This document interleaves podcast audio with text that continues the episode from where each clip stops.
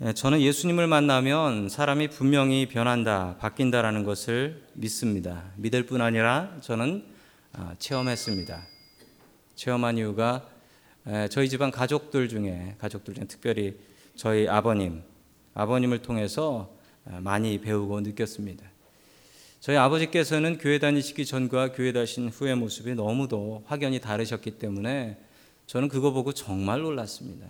아, 저희 아버지 같은 분이 저렇게 바뀔 수 있다니.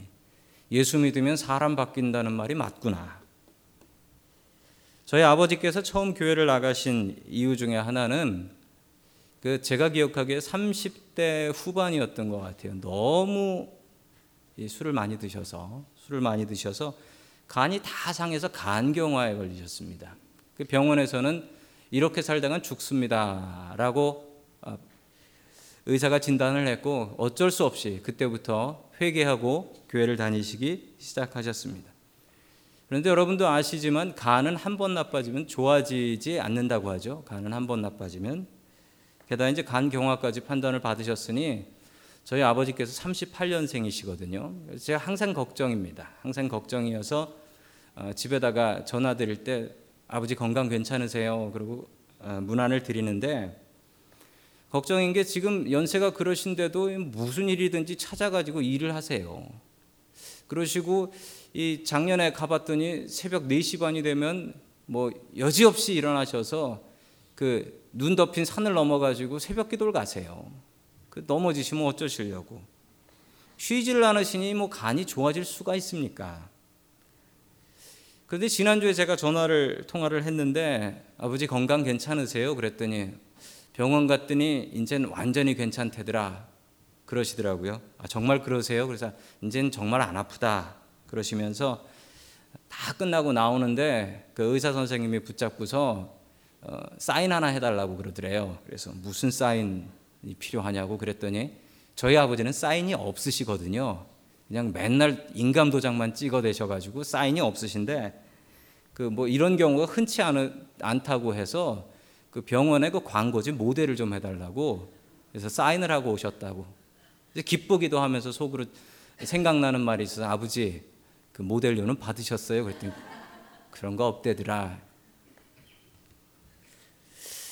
또 마음속에 기쁨이 몰려오는 것이 하나님께서 하시면 하나님께서 원하시면 못 하시는 일이 없구나.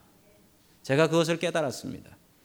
그 30대 후반부터 강경하라고 그렇게 고생하셨는데 이제 깨끗하다더라. 그래서 참 아버지는 나이를 거꾸로 드시는 것 같아요.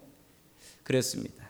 오늘 하나님의 말씀을 보면 2000년 전에 이보다 더 놀라운 치료의 사건이 있습니다. 여러분 그 베데스다 연못의 치료의 기적이 오늘 이 자리에 있기를 주님의 이름으로 간절히 축원합니다. 아멘.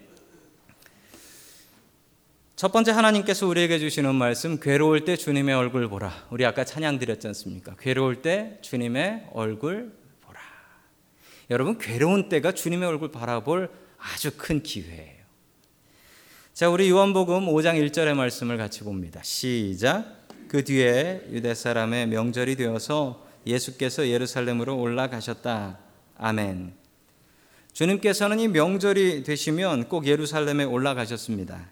엄청난 더위 속에서 3일 혹은 지난주 설교 말씀에 의하면 직선으로 가면 3일이지만 돌아가면 6일이란 말이에요.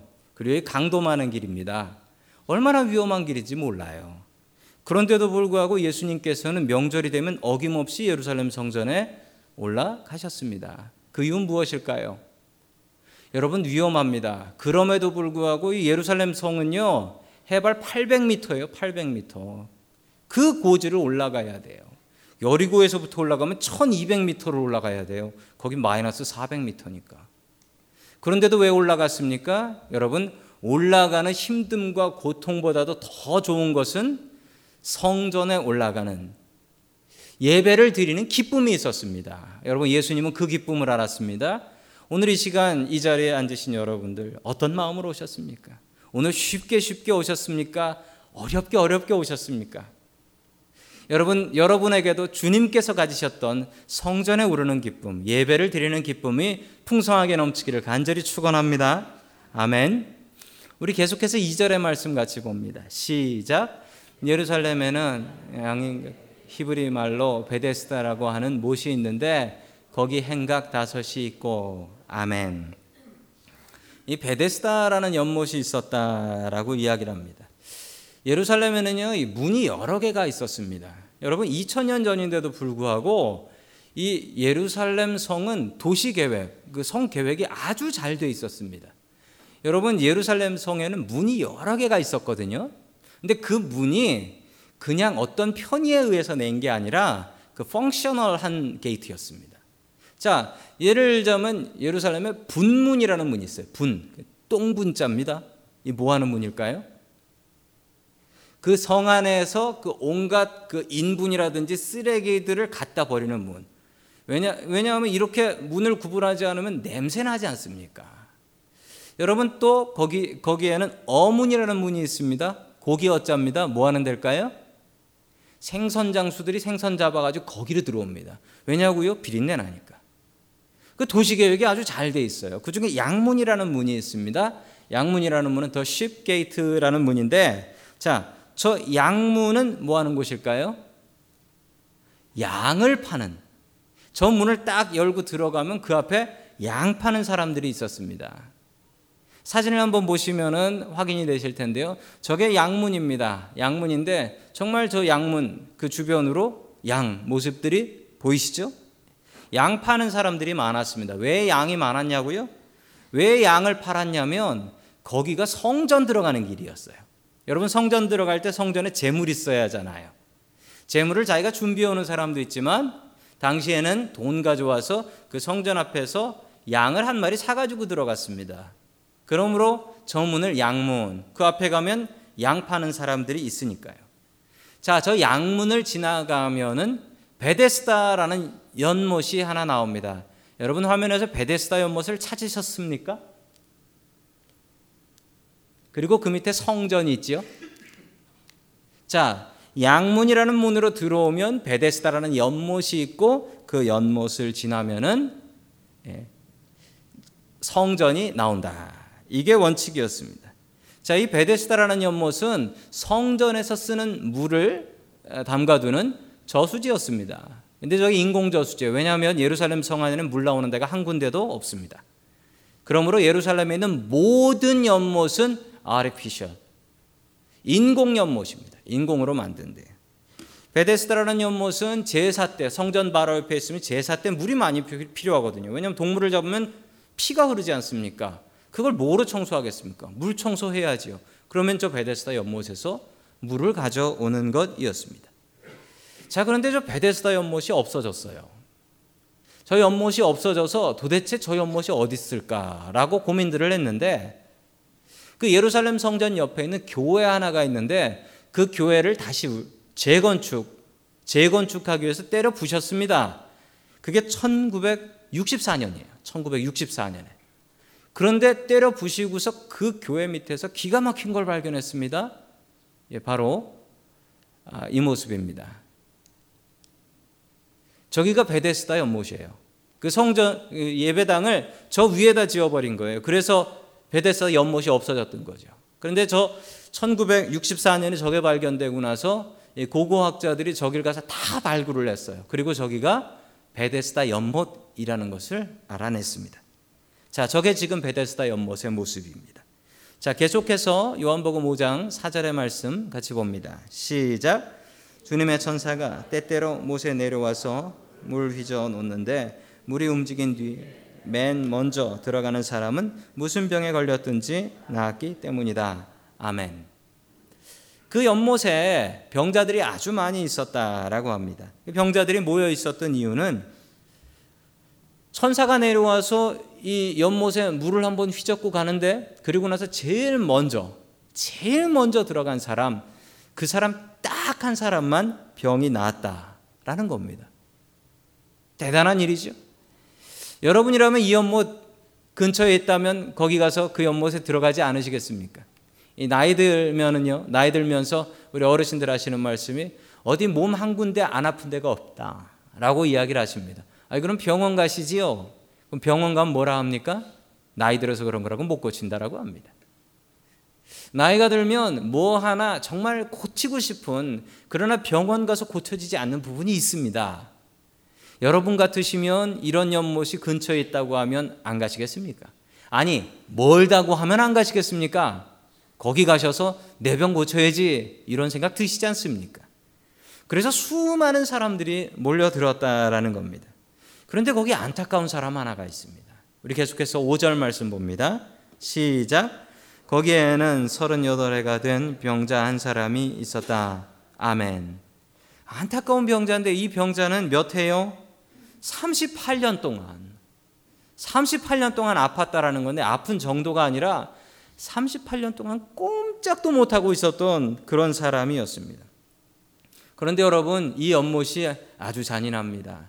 여러분, 38년이면 고참 중에 고참인데 여기는 정말 짬밥도 없고 대기표도 없습니다. 먼저 온 순서도 없어요. 무조건 힘세고 빠른 사람이 들어가는 거예요. 여러분, 이게 세상의 모습입니다. 여러분, 인정사정 없습니다. 순서도 없습니다. 자기 살기 위해선 남집 밟고 일어서는 것. 여러분, 이게 세상의 진짜 모습 아니겠습니까? 여러분, 38, 뭐 한국에서는 38이라는 숫자가 복된 숫자라고 하지요. 여러분 아시는 분들은 조금 치신 분들이십니다. 긴 병에 효자 없다라는 말이 있습니다. 38년 병을 알면서 이 사람 주변엔 아무도 없었습니다. 아마 처음에는 이분이 아팠으니 형제들이나 혹은 어머니, 어머니께서는 분명히 돌보셨을 것 같아요. 그런데 38년 지났으니 어머니가 살아계실 리, 건강하실 리 없고 형제들도 자기 먹고 살아야지 38년 된 형제를 누가 돌봐주겠습니까? 긴 병에 효자 없다는 말이 맞습니다. 남의 치료도 못 받고 남의 돌봄도 못 받고 38년을 좌절하면서 지냈습니다. 여러분 참 잔인하지요. 이 베데스다라는 연못의 뜻이 무엇인 줄 아십니까? 이 히브리 말로 벳 그러면요 이게 집이란 뜻이에요. 에스다가 무슨 뜻인지 모르시죠? 에스다는 grace입니다. 은혜의 집이란 뜻이에요. 그런데 여러분 이 연못에 은혜가 있어 보입니까? 상상해 보십시오. 천사가 내려와서 물을 한번 휘저었습니다. 그러거나 무슨 일이 벌어질까요? 그때부터는 지옥과 같은 전쟁터가 벌어지는 겁니다. 내가 먼저 들어가야지. 아는 사람이 어디 있습니까? 나보다 나이 많은 사람이 어디 있습니까? 내가 들어가서 내 병 고치고 살아야지 남이 어디 있습니까? 여러분 이 지옥 같은 모습이 은혜의 집 베데스다의 모습이었습니다. 그런데 여러분 주님께서 이 병자를 찾으십니다. 완전히 다른 원칙. 이 연못의 원칙은 승자승, 힘 있는 사람, 이긴 사람, 더 피트니스, 오직 맞는 사람만 살아남는 것이었습니다. 그렇지만 여러분 주님은 다른 원칙을 갖고 오십니다. 정말 은혜의 원칙이었습니다. 그것도요 여러분 저항할 수 없는 은혜. 이게 어려운 말로요 저항할 수 없는 은혜라고 하는데 irresistible grace라고 합니다. 여러분 여기 누워서 꼼짝 못하는 이 병자가 예수님 앞에 서셨어요. 도망이나 갈 수 있습니까? 도망도 못 가는 은혜예요. 여러분 그 은혜로 우리 불러주신 거예요. 우리가 잘나서 이 성전에 나온 게 아니에요. 이 예배당에 우리가 잘나서 내가 선택해서 온 게 아니에요. 주님께서 우리를 택해 주셔서 이 자리에 오신 줄로 믿으시기 바랍니다.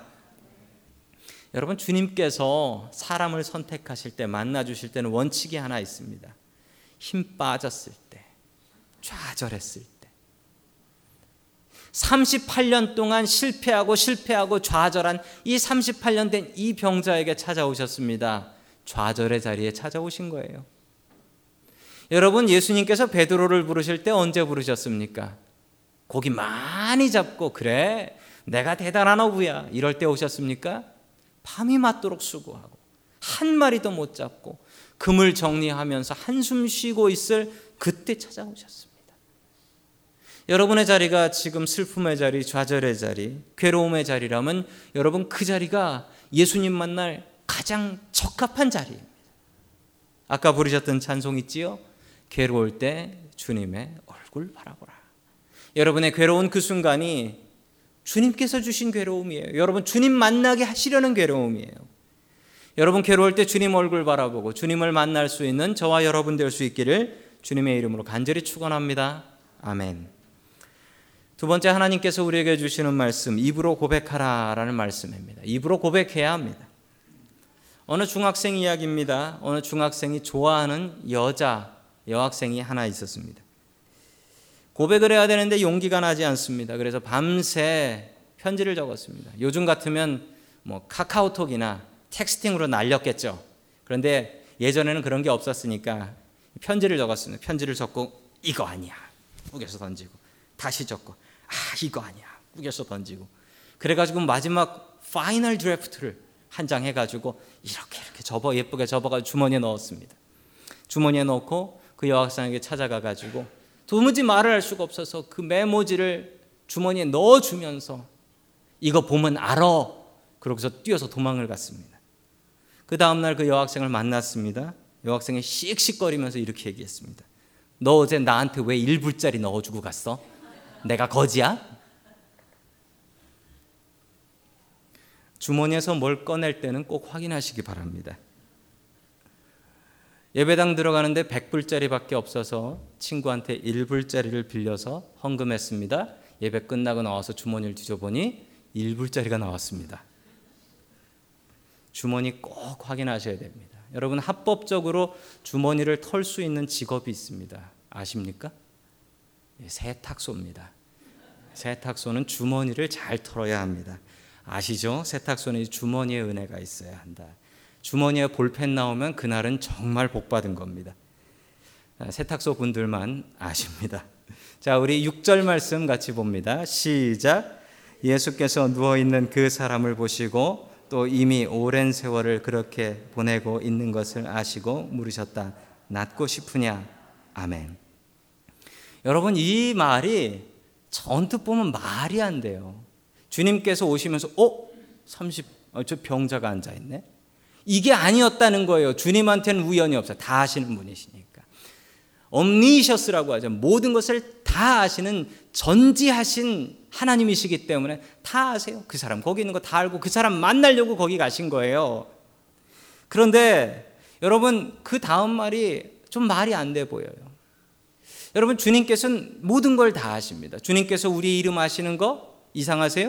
He knows my name. 당연한 겁니다. 나를 만드신 하나님께서 나를 모르신다는 게 말이 됩니까? 모르시는 게 더 이상한 거지. 여러분 그런데 그 다음 말이 조금 이해가 안 돼요. 낫고 싶으냐? 여러분이 그 자리에 갔다고 생각해 보시죠. 38년 된 병자가 아주 남루한 모습으로 그냥 드러눠 있어요. 그럼 지나가는 사람은 다알 겁니다. 뭐라고 알지요? 병 고치려고 저기 있구나. 얼마나 낫고 싶으면 저러고 있을까. 모든 사람들이 이걸 다 알 수 있어요. 당연한 얘기입니다. 당연한 얘기예요. 그런데 여러분 예수님께서 뭐라고 하세요? 남들은 다 아는 얘기를 물어보세요. 낫고 싶으냐? 여러분 근데 이게 물어보는 말이 아니에요. 여러분 예수님께서 병을 고치실 때 원칙이 있습니다. 공짜로 고쳐주세요. 그런데 그의 입으로 고백하지 않으면 고쳐주지 않으세요. 낫고 싶다라는 고백이든지 아니면 믿는다라는 고백이든지 그 고백이 없으면 절대 고쳐주지 않으세요. 딱 한 번 거꾸로 한 예, 예외가 있어요. 어떤 여자분이 어떤 여자분이 예수님 옷을 몰래 이렇게 만져가지고 병 고침 받았어요. 어떻게 됐죠? 병 고침은 받았는데 예수님께서 그 여자분을 찾아내셨어요. 그리고 뭐라 하셨습니까? 네가 날 믿냐? 너 병 고침 받았다. 확인하시고 죄 사함까지 용서하셨어요. 여러분 예수님께서는 입으로 고백하지 않는 자를 고쳐 주신 예가 단 한 번도 없습니다. 단 한 번도 없어요. 예수님께서는 입의 고백을 원하십니다. 여러분, 근데 이거를 원하시는데 이것도 안 하면 못 고치는 거예요. 이것도 안 하면. 그 말씀이 우리 로마서 10장 10절에 잘 나타나 있습니다. 우리 10장 10절 같이 봅니다. 시작.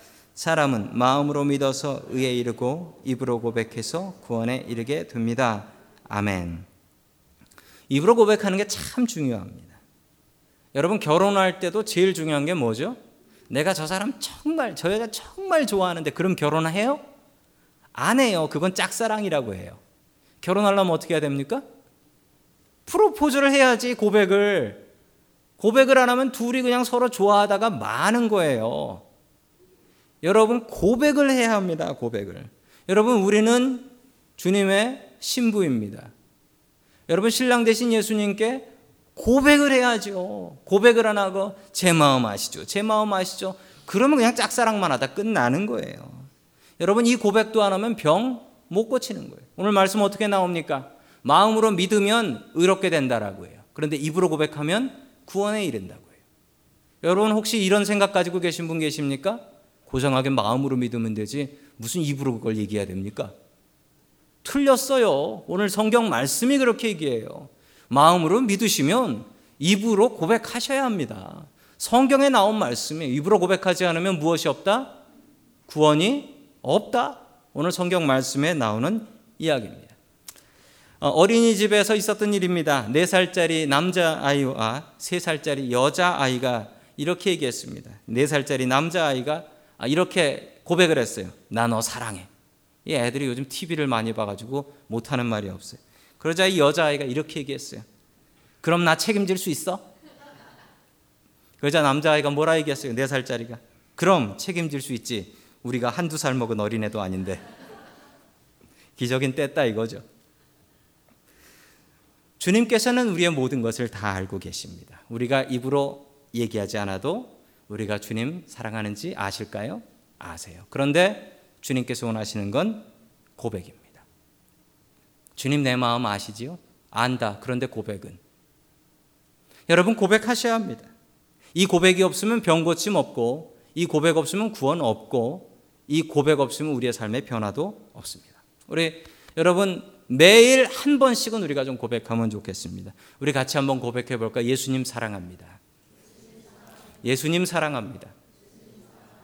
여러분 아침에 눈 뜨시면 고백하세요. 예수님 사랑합니다. 제 마음 아시지요? 그렇게 하지 마세요. 주님께서 원하시는 건 내가 병 낫고 싶으냐? 내가 병 낫고 싶으냐? 입으로 고백하십시오. 입으로 고백해서 구원에 이를 수 있는 저 여러분들 될 수 있기를 주님의 이름으로 간절히 축원합니다. 아멘. 마지막 세 번째 하나님께서 우리에게 주시는 말씀은 예수님의 능력을 믿으라라는 말씀입니다. 예수님의 놀라운 능력이 이제 발휘가 되는데 그 모습이 잘 나타난 게 우리 요한복음 5장 7절의 말씀입니다. 같이 봅니다. 시작. 그 병자가 대답하였다. 주님, 물이 움직일 때 나를 들어서 못에다가 넣어주는 사람이 없습니다. 내가 가는 동안에 남들이 나보다 먼저 못에 들어갑니다. 아멘. 여러분 지금 이게 무슨 소리 하고 있는 겁니까? 아까 그 질문에 정확한 답입니까? 네가 낫고 싶으냐? 그럼 뭐라 해야 됩니까? 호, 예수님 낫고 싶습니다. 이러면 되는 거예요. 그런데 이분이 전혀 예수님을 몰라요. 이분이 죽은 나사로를 살린 분이라는 것을 몰라요. 하나님의 아들이시라는 것을 몰라요. 그러니까 뭐라고 대답합니까?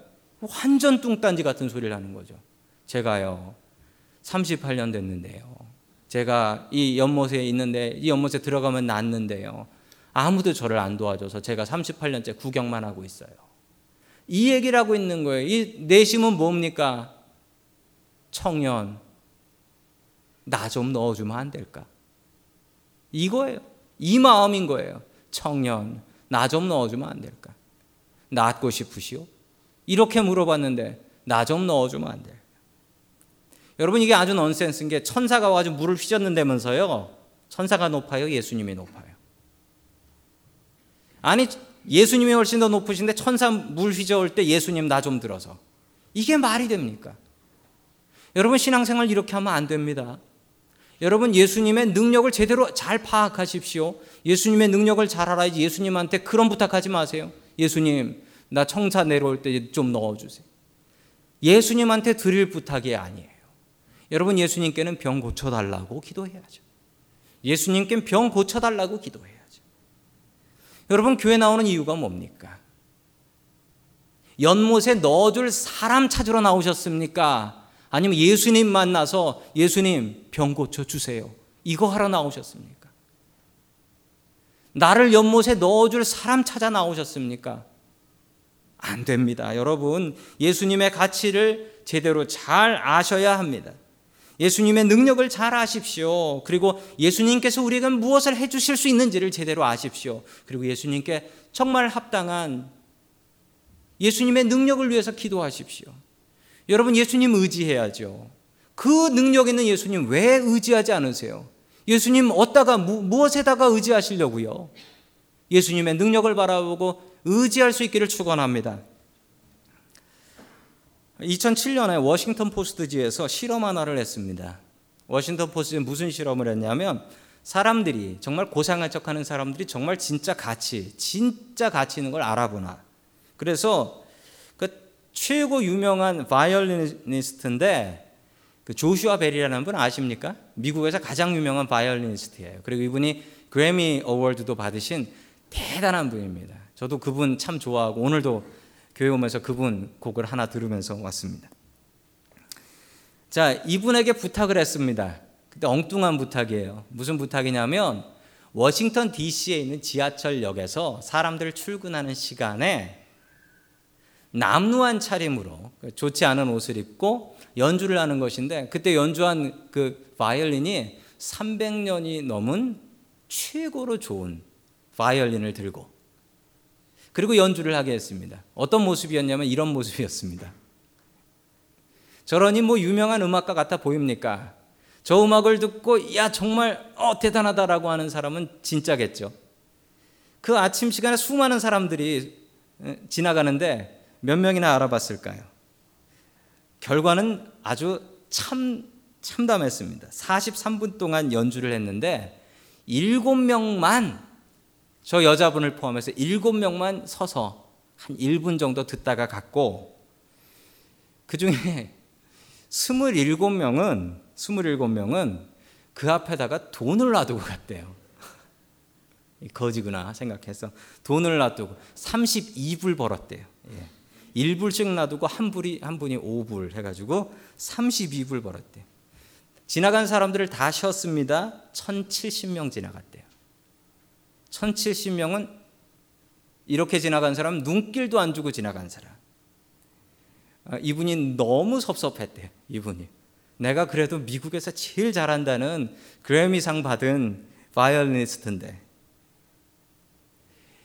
고상한 사람들이 지나간다고 해서 바흐하고 베이토벤 아주 수준 있는 곡만 했대요. 여러분 이분 공연 정말 좋은 자리 가려면 예매하기도 쉽지 않은데 이분이 길에서 이러니까 사람들이 아이고 거지구나 하면서 돈 주고 갔다는 거예요. 사람들이 가치를 못 알아봅니다. 그런데 여러분, 여러분은 예수님의 가치를 제대로 알아보고 계십니까? 여러분 예수님의 힘을 제대로 알아보십니까? 예수님께서 병 고쳐 주려고 오셔가지고 너 낫고 싶으냐 그랬더니 저 좀 들어가지고 저기다가 좀 넣어주시면 안 됩니까? 이런 부탁하고 있는 건 아닙니까? 여러분 우리 예수님은 우리의 모든 것을 다 아시는 분, 우리의 삶의 주인, 이 세상을 만드신 분, 나의 모든 문제의 열쇠를 쥐고 계신 분이십니다. 여러분 그분을 의지하십시오. 그분의 능력을 제대로 평가하고 제대로 파악하고 그분을 의지해서 우리의 삶에 큰 변화 있기를 주님의 이름으로 간절히 축원합니다.